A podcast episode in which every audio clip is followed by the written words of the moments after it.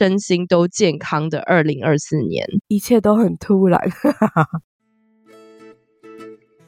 有乐本阿妞哈塞哟，我是小猪，我是宝英，欢迎来到汉西干冰冰堡。今天也和我们一起开心的度过吧。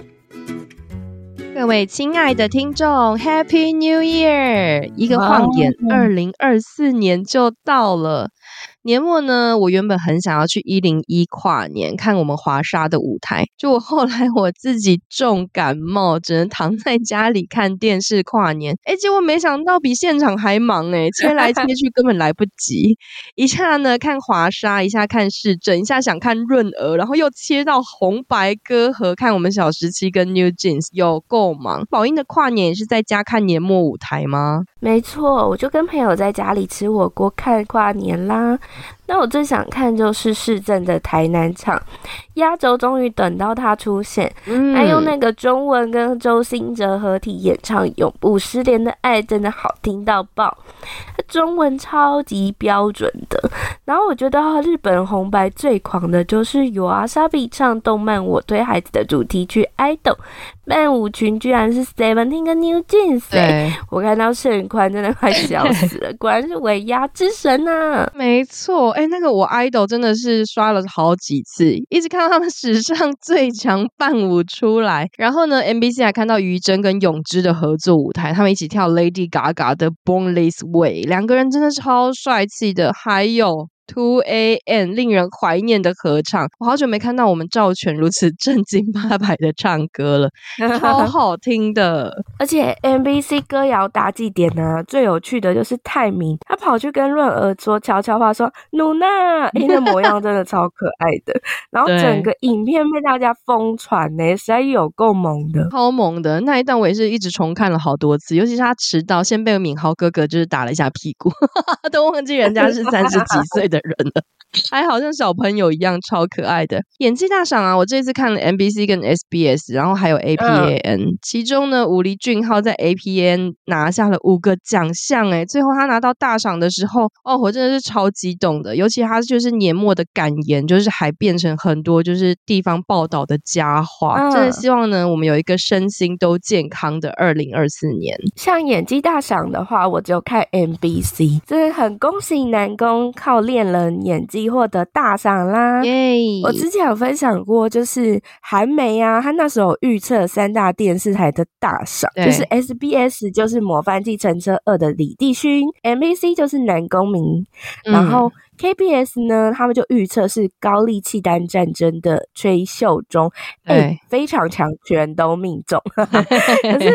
SBS 这次蛮特别的哦，是双大赏，不止李帝勋拿下，金泰梨还靠恶鬼也获得大赏哦。那我们那一集真的是预测的蛮准的诶，虽然说这是年末呢，因为李善均演员的逝去，在颁奖典礼上面，很多艺人自发性的就穿黑衣哀悼，然后甚至也有一些演员就是跟他致敬，在颁奖典礼上啊，就增点增添了一点那种伤感跟怀念。没错，而且这次颁奖结果也是很多争议哦，像是 S。BS 啊，他几乎人人有奖，像那个新人奖有七个候补，然后全部人都得到新人奖，哎，对。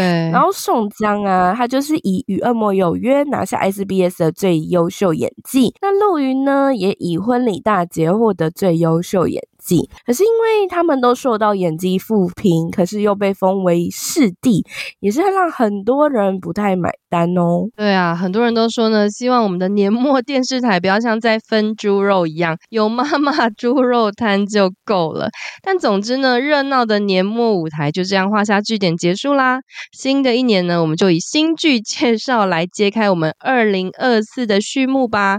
我们今天呢会比较详细的介绍两部新剧，分别是朴叙俊的《京城怪物》以及徐仁国的《死期将至》，还有我们会介绍两部呢我跟宝英有兴趣的新剧哦。我们话不多说，Go Go Go！新剧开箱喽！首先呢，我要介绍的是 Netflix 去年末耗资就是七百亿韩元，大概十八亿台币打造的，就是由朴叙俊和韩孝熙主演的惊悚韩剧《京城怪物》啦。它已经公开第一部七集，那一月五号呢会上架第二部三集哦。那它故事呢，就时间点回到一九四五年的二战末期，以韩国首都京城的雍城医院作为故事场景。那朴叙俊他演的神秘企业家张太上，跟韩孝熙演的私家侦探尹彩玉，他们潜入医院后，发现了一个惊人的秘密。哎，说到这部戏啊，没有上映之前，大家超级看好的，因为卡司实在是太强大，而且。拍很久，不管是呢，就是宝英刚刚提到的，就是朴叙俊他跟韩少熙啊，还有之前在《二中之二》呢，就是亮眼的魏和俊跟国民妈妈金海淑。我看编剧江银庆居然也是《浪漫医生金师傅》的编剧，然后导演还是《金牌救援》的导演郑东云诶，所以卡斯啊，就是。剧组都超强的，没错，我当时就是因为这超强卡司还有怪物的题材吸引。那我现在就是已经看了七集，所以会有剧情雷哦，还没看的可以快转。嗯、那我身边朋友们呢，讨论这部的结论大概就是说，啊，你可以边看边划手机啊，或者有空再看。然后我看完的时候，呃，也是这个心得，真的，就是因为男女主角啊，他们在医院呢找人，意外发现了日本。恐怖的人体试验变异成怪物，可是我觉得剧情呢没有想象中的刺激或紧凑。对，而且我真的觉得朴叙俊的人设真的跟他以前演那金秘书啊一些剧真的太像，真的 就是超像。然后可能是因为我对他的期待比较高，所以失落感也会比较重，然后比较难 get 到两个人的爱情线呢，觉得就没有什么 CP 感。可能是因为他感情线的剧情的铺陈不够。啦，就爱情有点哦，来的太过突然，真的没错，我真的觉得他是来的一个突然呢，而且他们就是光打架打一打，然后就是头发一甩，然后就爱上对方。坏吧 我想说，哦、你们给我重新加流。不知道是不是因为以前呢、啊，就是看太多这种一眼爱上的情节，然后这次反而觉得说，嗯，没有什么触动感，而且呢，怪物角色啊，就是变来变去啊，就是没有核心主轴，一下就觉得就是把它塑造成就是史上攻击性最强的那种。那种无敌霹雳强怪物，然后下一秒就突然有人性化，然后就被干掉。哎，整个觉得主题的设定，就是它主题设定可能就是它的时代背景交代等等都蛮有创新的，就是蛮不错的。但是后来就觉得这个故事的叙述就是过程真的是太弱了。没错，而且我觉得他怪物啊，就像刚刚小猪说的，大家觉得没什么创新啊。而且因为 Sweet Home 实在太厉害了，所以相较一下、比较一下，就觉得呃，而且他的故事就怪物的故事超早就破梗了啦，就是你会觉得哦。咦，那么早就知道这怪物是谁了？然后 CG 啊也被评论说哦，怎么画成这样不太用心。还有一点呢、啊，我觉得很怪、欸，就因为旭俊他明明原本就只是说啊，找到名字之后就可以闪人的感觉，哎，怎么爱上少熙之后还还愿意壮烈牺牲留下来对抗？就觉得呃。一切都很突然，没 错。最后朴叙俊那个自愿留下来那边，我真的是一脸懵逼诶。我想说，你前面超多时间这边叙述朴叙俊他就是如何的玩世不恭啊，然后就是当个不粘锅啊，然后就是多么的漂配啊，然后是什么万事通啊，嗯、多潇洒多帅，然后后面突然变爱国者，然后对爱情的献祭，诶，是这是怎样走错棚吗？我整个都觉得，哎，你走错棚了。而且一开始他不是感觉就有点那种包袱宽宽的，准备要落跑了吗？对啊，我。想说你不是包袱宽，你都已经变卖家产了，你现在留下来是怎么回事？你就带着韩超熙？对啊，对啊，所以我觉得这部戏我真的觉得一开始的意图他可能是想要影射日本统治时代，就是那种做人体实验、生化实验的部分。我原本是因为这样不敢看的，嗯、想说他很写实，但后来好像发现他只是用这个时空背景，后面就是无止无止境的自己就是开展下去，就觉得嗯。有有一点微失望，老实说。没错，那一月五号呢，将会上架第二部的三集哦。它还有几个未解之谜，就是像说谁喝下了生化液的水杯啊，会可能会成为怪物。嗯，而且朴叙俊他后来有留下那个血手印，嗯，还有名字，他脸上有出现虫洞，大家都在猜哦，他们两个可能未来会怪物化哦。嗯，那原配啊，就是那个前田夫人，她为什么要把小三给囚禁起来？就是这条不伦狗血，就是线也会收尾。有兴趣这题材的朋友可以找来看看哦。好，我们来看看剩下三集到底他们会如何演呢？实在是很难想象。对呀、啊，接下来呢，我们要介绍的是徐仁国的《死期将至》，那它是韩国 TVN 在二零二三年十二月十五号上线公开的原创剧集。那第二部呢，一样在一月五号上线。那 OTT 平台这次是在那个 Premiere Video，就是 Amazon 的上架。那有兴趣的朋友可以去找来看看。它也是一部漫改剧。嗯、那网网络漫漫画的名字是我死了又死，在嗯，就是那个 Line 的 Webtoon 上面有登在。这部漫画那时候我没看，因为它画风呢。就不是我喜欢的画风，uh.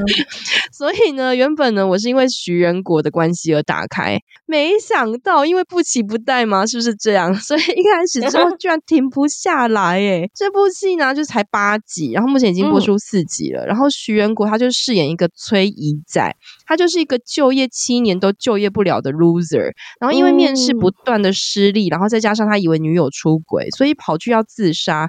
结果呢，因为他把死亡这件事情看得太轻蔑简单了，然后激怒了由朴素丹就是饰演的死亡之神。然后这个死亡之神呢，他就是要让崔怡在在经历十二次的死亡，让他借此明白说，其实死亡没有那么的简单。我看这部的时候，原本以为就是许仁国跟朴素丹主演，结果后来好多大咖客串哦，像是那个史源呐、啊、陈勋、李道宪、李宰旭、高宇贞等人。Oh my god，他等于。八集中要经历十二次的死亡，等于每集都要死掉大概一到两次，哎 没错。而且我看到李载旭、高允真的时候，我想说，诶这是还魂吗？还还魂的吗？对，结果没想到连还魂里面饰演那个普当剧的刘仁秀也出演了。我想说，我想说哈，这些怎么了？后来我还去翻关联，结果没关联。我想说，他们到底为什么集体出演呢？我觉得这部戏真的是蛮紧凑的，每一集呢，就是徐仁国都会经历，就是每个角色都不太一样的死法，然后你可以看到他们死亡背后，就是总会有一些阴谋跟故事。尤其是每次死后啊，徐仁国跟朴树丹的那个，就是就在那边跟那个死神，就是。愤愤不平啊，抱怨的时候，全国这部剧真的是演技炸裂，我不得不说他真的好适合演这种悲剧性的角色。我觉得他题材蛮有趣的，而且就是客串的阵容非常华丽，所以就会想要 吸引我点开来看。而且啊，这些死亡的人最后都有一些神秘的关联呢，所以就会好想看第二部哦。比起《京城怪物》呢，我自己也比较喜欢这部哦。我也是，我觉得《京城怪物》真的是期待有点过高。可能是因为就刚刚讲的不期不待，反而觉得不错。尤其是呢，每个人国就是要经历的角色，他一定就是会死掉，然后你就会开始想说，他到底怎么死？他不是好端端的吗？结果接下来四集呢，会不会带到当初徐仁国是怎么变到要自杀呢？然后就是很期待后面的故事，感觉就是蛮精彩的。没错，不只是时期将至啊，是重启人生的题材。那一月一日已经播出，由朴敏英主演的《和我》。我老公结婚吧，也是类似的设定，就是得癌症的女主角张智媛发现老公外遇后，迎来了一个悲剧，她就回到十年前，展开了第二次的人生。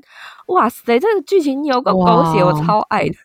然后可是，而且明星啊，他很。他很认真呢，他就是为了演那个矮友啊，就瘦到剩下三十七公斤。哇！我觉得他本来就已经够瘦，然后这次整个瘦到脸颊整个凹陷哎，哎呦，真的超惊！有看到他那个脸，真的是吓到哎。那这部剧呢是改编同名的网络漫画，又有出网漫，我我有看，就是导演呢是朝鲜精神科。医师刘世峰的朴元国导演执导，那也是由南宫珉之前演的《日与夜》的深如潭编剧执笔哦，感觉应该会蛮不错的。我看完第一集，觉得他节奏很快啊，然后又不拖，因为敏英呢，他就带有记忆回到了二零一三年嘛。所以他就可以尽情的报复那个渣男跟渣女。那未来人的优势呢，也可以让他掌握一些二零二三年的情报，就可以大赚一笔啦。哎、欸，很像很像财阀小儿子，就是提早知道未来会怎么可以赚个钱这样。对，所以接下来就会很想很期待，就是看他改变过去后会不会有。蝴蝶效应的发生啦，真的很期待哦，真的蛮期待。这是戏剧我还没打开来看，但看漫画，他第一个回去就是赶快买股票。戏剧应该也是会真的。没错，就是这样。如果我回到我以前，我一定要买台积电。但很难得，但难得看到敏英呢，不是演甜蜜的爱情剧，就是蛮期待的。不过看这种题材啊，就是感觉就是莫非又要继前一批集体入水之后，要开始集体重生了吗？总觉得现在开始有种集体重生的味道。没错，因为现在真的很多这种重启人生题材，我之前也有看过，就是李准基有一个《Again My Life》。然后还有之前才播完，就是陈勋跟郑佑敏主演的《完美的结婚公式》，也是这种重启人生的题材哦。它主要就是有点像，我觉得也是满足观众的代理满足啊，就是你可以去改变后悔的事情，然后这类型我都蛮喜欢的，有兴趣可以看看哦。哇，这是集体集体重生。那接下来呢，我要介绍的是由朴信惠、朴炯植饰演的低谷医生，一月二十七呢会在 N 家上映。那为什么我要介绍这一部呢？完全是因为私心，因为我信看炯植，完全是因为很喜欢朴炯植。这部戏呢是在叙述两个呢原本在学生时代两个抢第一的死对头，然后呢在各自成为明星整形外科医生，就是由我们炯植饰演的，然后呢跟天才麻醉医师由朴信惠饰演，然后他们两个成为这样子两个医师之后呢，但是又纷纷的陷入了人生的低谷的时候呢，他们相遇然后恋爱的故事。那这部戏的导演呢、啊，他是举重妖精金福珠的导演吴贤忠，那编剧是。金秘书为何那样的白善宇编剧，那感觉就会是一个有点浪漫的爱情剧。嗯，可是因为他这也是他们就是朴信惠跟朴炯植在继承者之后十几年年的合作。哎，以前是演同学，那这次爱情剧不知道会有什么样的火花呢？我只有唯一的希望，就是希望信惠当妈妈之后不要一直在哭了。每一部戏都一定要哭，哭到底。但是因为呢，这个戏也是囧子囧子自己说，就是他睽违已久的纯爱剧，我是有点期待啦。毕竟好一阵子没看到他演谈恋爱的，但其实他在单恋原声带里面也是饰演就是谈恋爱的很迷人啊。但总之呢，这部戏我应该会打开看一下，就是冲着我们炯植喜看的，就是看他们两个怎么互相治愈。我跟你说，医生剧题材我蛮喜欢的，但是我真的。跟小就一样，我真的没有办法再接受幸会的哭哭戏啦。没错。他以前呢、啊，其实有演过一部叫做《Doctor》，然后又翻译成什么《女流氓会进》。嗯，他有就是意思是还有演过医生啦。嗯，那时候他是演神经外科，那这次到麻醉科，不知道有什么样的改变哦。我们就一起来期待吧。以上是我们的新剧开箱，下次见喽，拜拜，拜拜。